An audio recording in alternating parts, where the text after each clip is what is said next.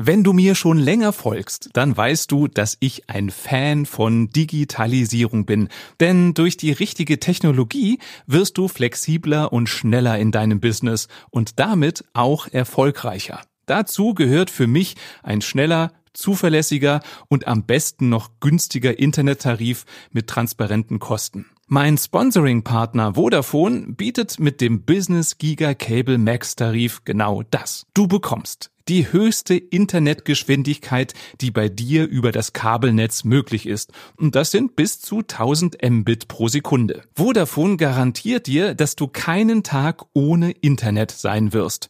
Dazu bekommst du noch bis zu vier Telefonleitungen mit Festnetzflat. Und den neuesten Fritzbox Kabelrouter gibt es noch obendrauf. Das Ganze für 49,99 netto im Monat. Garantiert ohne eine Preiserhöhung in deiner Vertragslaufzeit. Nähere Infos findest du unter vodafone.de slash maxspeed und überall da, wo es Vodafone gibt.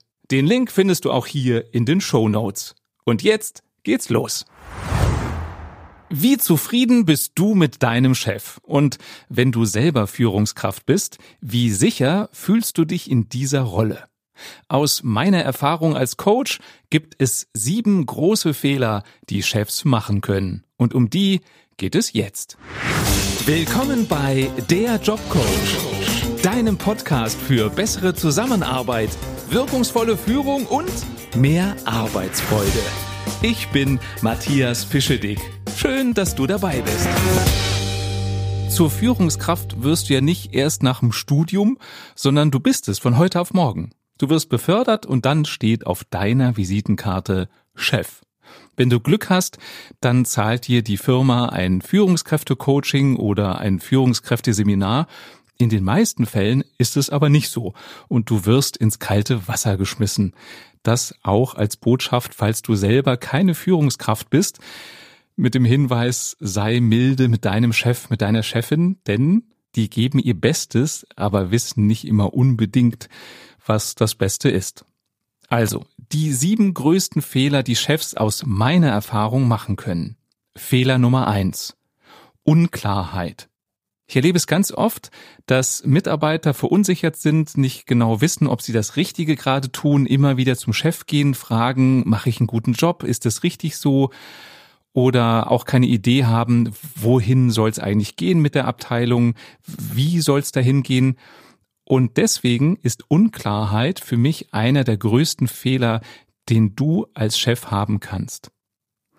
Wenn du deinem Mitarbeiter klar sagen kannst, das sind unsere Ziele, genau das sind deine Aufgaben und auf diese Art und Weise möchte ich, dass du die umsetzt. Und damit meine ich nicht, dass du als Chef deinem Mitarbeiter jeden Handgriff sagen sollst, sondern es geht mir hier um die Werte. Also, wonach bewertest du gute Arbeit? Wenn du mir schon länger folgst, dann weißt du, dass Werte für mich ein ganz wichtiger Kernaspekt sind im Leben. Werte beschreiben das, wonach wir beurteilen, ob etwas gut oder schlecht ist. Unsere Werte definieren auch, ob uns etwas Spaß macht oder nicht. Mal ein paar Beispiele. Also typische Werte könnten sein Freiheit, Sicherheit, Struktur, Status. Und je nachdem, was so deine wichtigsten Werte sind, beurteilst du als Führungskraft bewusst oder unbewusst, du machst es so oder so, die Arbeit deiner Mitarbeiter. Also angenommen, dein größter Wert ist Freiheit. Dann ist deine Erwartung, dass deine Mitarbeiter auf ihre Art und Weise frei ihre Arbeit machen, Hauptsache das Ergebnis stimmt. Und du bist vielleicht genervt, wenn ein Mitarbeiter kommt und will von dir genau hören, wie er was zu tun hat. Gegenbeispiel. Angenommen, dein größter Wert ist Struktur. Dann möchtest du, dass deine Mitarbeiter ihren Job vorschriftsgemäß machen, immer gleich machen, so dass du genau weißt, was sie wie tun. Wenn da ein Mitarbeiter mal auf seine Art und Weise etwas macht und du weißt nichts davon, wird dich das verunsichern. Das heißt, wenn du ein Chef bist, dem Struktur wichtig ist, dann kann ein Mitarbeiter bei dir nur punkten oder sehr wahrscheinlich nur punkten, wenn er selber strukturiert arbeitet. Wenn du ein Chef bist, der Freiheit liebt, dann wird ein Mitarbeiter bei dir Bonuspunkte kriegen, wenn er auf seine Art und Weise die Dinge löst und, mal platt gesagt, dich nicht nervt damit, dass er ständig fragt, wie soll ich was tun. Wenn dir das nicht klar ist, was deine Werte sind, dann ist es auch dein Mitarbeiter nicht klar, weil du es nicht kommunizierst. Das heißt, ein Mitarbeiter fühlt sich vielleicht ungerecht behandelt, weil er den Job gut machen will und gerade deswegen sich an die Vorschriften hält oder gerade sich nicht dran hält. Er weiß ja nicht, wonach du richtig und falsch bewertest. Und deswegen ist es so wichtig, dass du dir erst selber klar bist über deine Werte, denn dann kannst du es kommunizieren. In der idealen Welt ist das so, wenn du einen neuen Mitarbeiter kriegst, ein neues Team kriegst, dann halt eine kleine Antrittsrede oder mach ein eins zu eins Gespräch, wenn es nur ein neuer Mitarbeiter ist und sag, lieber Mitarbeiter oder liebe Mitarbeiter, wenn es ein Team ist, ich will euch eine Klarheit geben und deswegen, das und das sind die Ziele, die ich für unser Team in der nächsten Zeit sehe. Sagt er auch klar, in welchem Zeitraum. Und mir ist als Beispiel Freiheit wichtig. Deswegen, wenn ihr eure Aufgaben eigenständig macht, dann sammelt ihr bei mir Pluspunkte. Wenn ihr ständig kommt und fragt, wie genau ihr irgendwas tun sollt, dann bringt ihr mich auf die Palme. Also Pluspunkte, macht's eigenständig, Minuspunkte, wenn ihr ständig fragt. Du sorgst damit für Klarheit und damit ist jedem klar, wann er von dir Lob kriegt und wann er Kritik kriegt.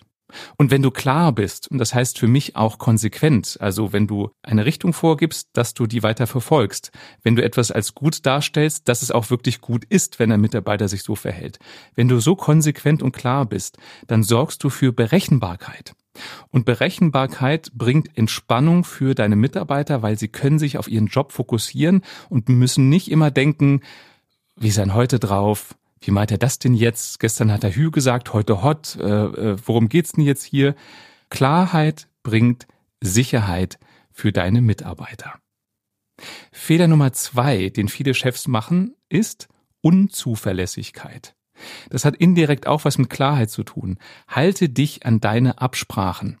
Wenn du einen Telefontermin ansagst, zum Beispiel, dann halt dich bitte dran. Auch wenn du der Chef bist, der ganz viel zu tun hat, halt dich an deine Termine, an deine Absprachen. Und wenn du einen Termin mal nicht einhalten kannst, dann sag das bitte im Vorfeld und nicht im Nachhinein nach dem Motto, ja, äh, letzte Woche, da konnte ich nicht anrufen, äh, da war so viel zu tun. Das heißt für mich, dass du nicht die Verantwortung übernimmst. Sei verantwortungsvoll und zuverlässig. Und wenn du das bist, dann steigt das Vertrauen deiner Mitarbeiter in dich Angemerkt an diesem Punkt, und das gilt für alles, als Chef bist du immer Vorbild. Und wenn du unzuverlässig bist, dann darfst du dich nicht wundern, wenn deine Mitarbeiter das auch nicht so genau nehmen mit der Pünktlichkeit oder sich an Absprachen zu halten. Du bist immer Vorbild. Und deswegen, wenn du möchtest, dass du dich auf deine Mitarbeiter verlassen kannst, dann sei selber zuverlässig, verlässlich. Fehler Nummer drei, den viele Chefs machen, ist mangelnde Wertschätzung. Wertschätzung als Chef fängt schon im Kleinen an. Zuhören zeigt Wertschätzung. Und damit meine ich das echte Zuhören. Wirklich interessiert zu sein an dem, was dein Mitarbeiter gerade sagt und nicht im Kopf schon zu denken, was wirst du gleich antworten oder was hast du gleich für ein Meeting oder hast du das Bügeleisen zu Hause ausgestellt. Also wirklich im Moment zu sein und wach zuzuhören, das ist schon ein Zeichen von Wertschätzung und der Mitarbeiter spürt das. Grundsätzlich heißt Wertschätzung auch, oder gerade die Kollegen, die Mitarbeiter zu schätzen, die so komplett anders ticken als du.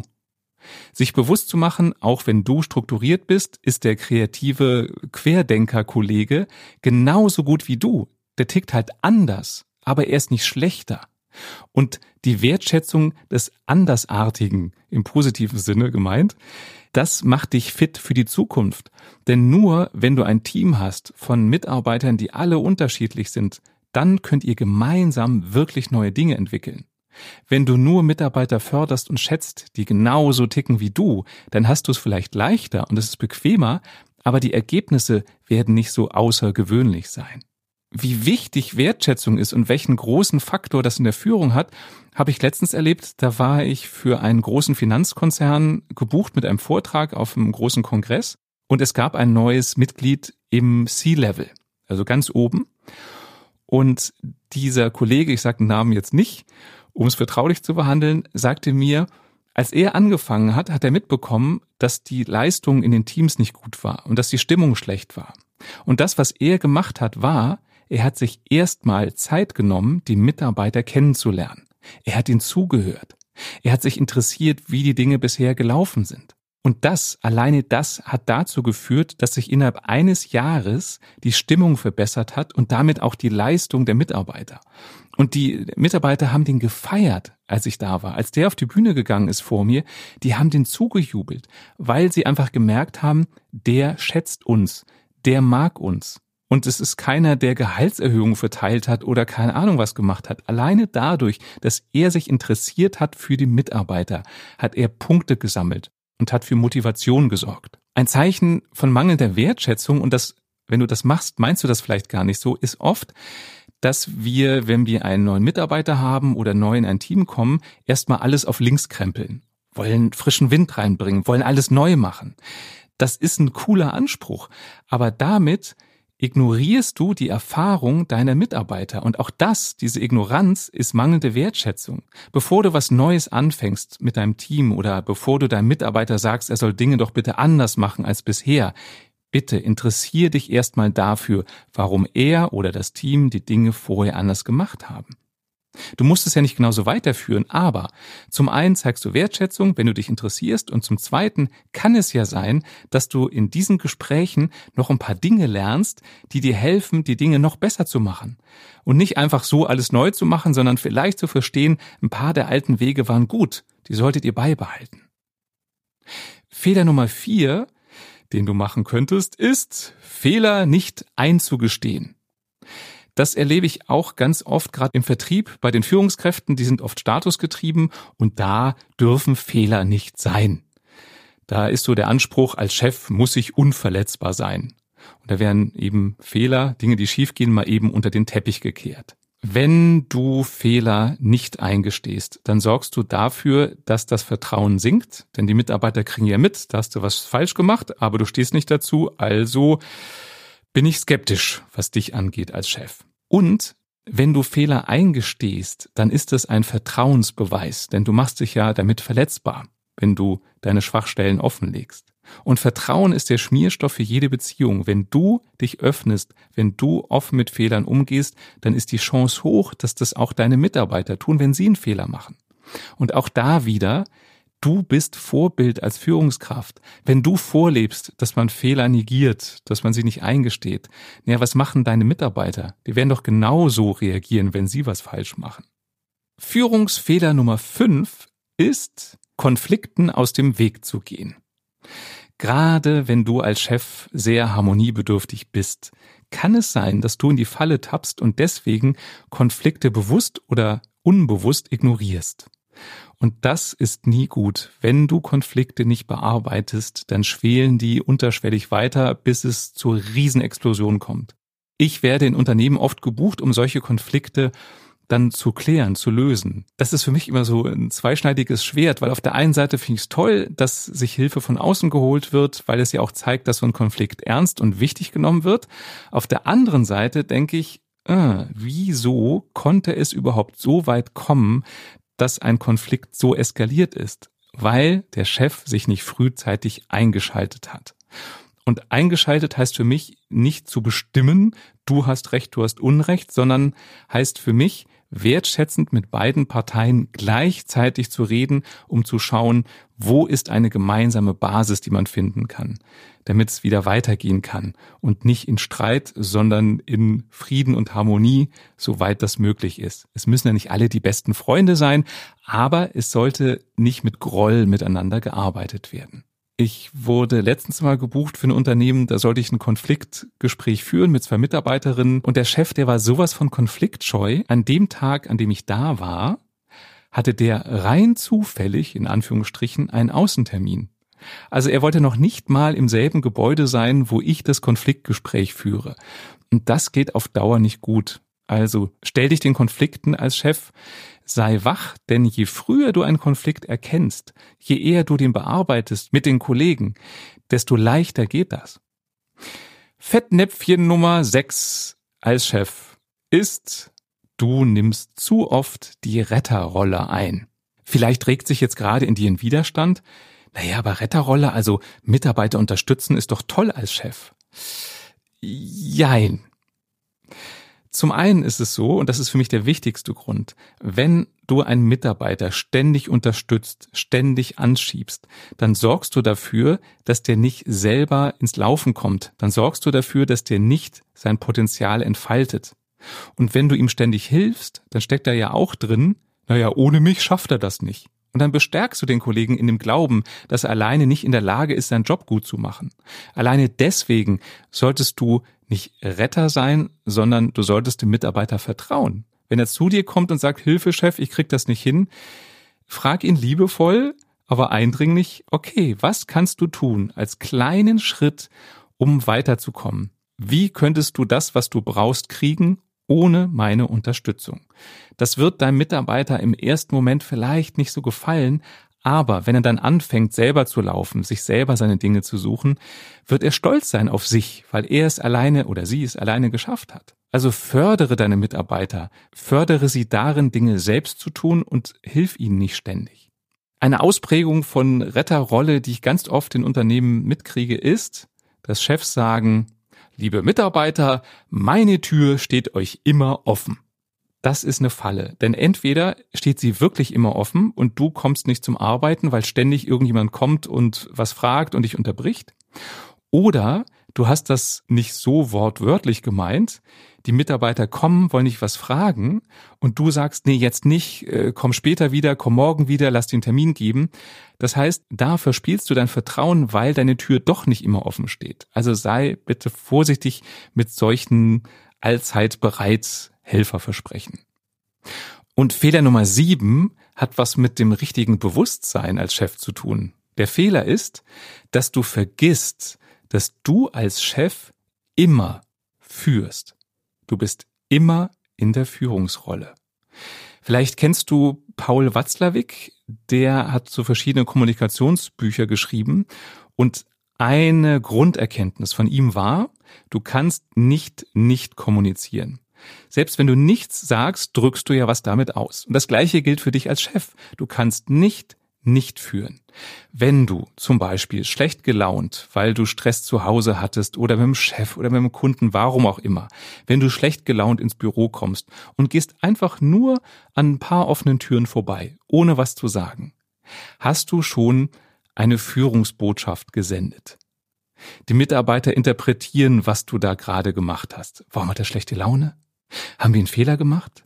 Was könnten wir meinen? Was haben wir denn falsch gemacht? Und sie sind irritiert. Auch da fehlt wieder die Klarheit. Wenn du mit einem Mitarbeiter mehr sprichst als mit einem anderen, auch damit drückst du etwas aus. Das wird interpretiert. Warum spricht er mit dem mehr? Weil er den lieber hat. Warum hat er den lieber? Weil der Dinge anders macht als wir. Was ist da los? Alles, was du tust, hat eine Führungsbotschaft. Deswegen sei dir darüber bewusst und damit kommen wir wieder zu Fehler Nummer eins und sorge für Klarheit. Wenn du schlecht gelaunt ins Büro kommst, weil irgendwas schiefgelaufen ist, gib eine klare Botschaft, warum. Du musst ja nicht jedes Detail erzählen, aber sag, Leute, ihr habt es vielleicht schon gemerkt, ich bin heute nicht gut drauf, ich habe Stress zu Hause oder ich habe Stress mit dem Chef oder ich habe gerade ein Projekt im Kopf, es hat nichts mit euch zu tun, macht bitte einfach weiter, ihr macht das super, was ihr macht, ich brauche ein bisschen meine Ruhe. Damit sorgst du für Klarheit. Du bist immer Chef, egal was du machst. Es wird interpretiert. Ich wünsche dir viel Erfolg bei der Umsetzung, beim Bessermachen von den sieben Fehlern und freue mich, wenn du mir dazu Feedback gibst. Also schreib mir gerne per Mail. Die Adresse findest du auf meiner Homepage oder per Instagram oder Facebook oder LinkedIn oder Xing oder wo auch immer du mir folgst. Das war der Jobcoach. Wenn es dir gefallen hat, dann empfehle mich gerne weiter.